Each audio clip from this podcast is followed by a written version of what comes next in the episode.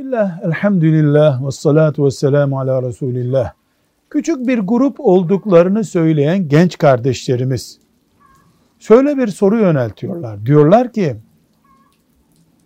herkes, her grup İslam için çalıştığını, hak olduğunu, ehli sünnet olduğunu söylüyor. Biz kime bu haktır, tamam bu ehli sünnettir diye yönelelim. Ya da belli kurallar var mıdır? Bunu tanımak için diyorlar. Cevap olarak diyoruz ki elbette vardır. Hangi grubu ele alacaksanız bakın İslamiyeti elif harfinden Y harfine kadar yani A'dan Z'ye kadar baştan sona mı alıyor?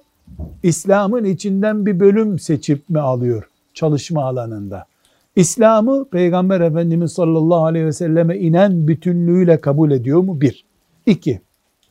Sözlerinde, tavırlarında, planlamalarında Kur'an ve sünnet öncelikli mi?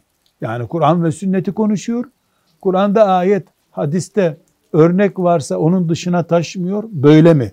Üç, müminlerin bütününü günahlarına rağmen, farklılıklarına rağmen kardeş görüyor ve kardeş uygulaması yapıyor mu? Yoksa kendi eksenindekileri mi sadece karşı kardeş olarak görüyor? Dört, mal bağlantısı ve o din grubu olma arasında bir gelgit var mı? Yani bu dini grup dediğin grubun malla bir ilişkisi var mı? Kazanıyorlar mı? Din bunların kazancına ilave bir şey getiriyor mu? Ve beş, siyasi bir beklenti içindeler mi? Siyasilerin dümenine giriyorlar mı? Altı, 24 saat din için çalışıyorlar mı?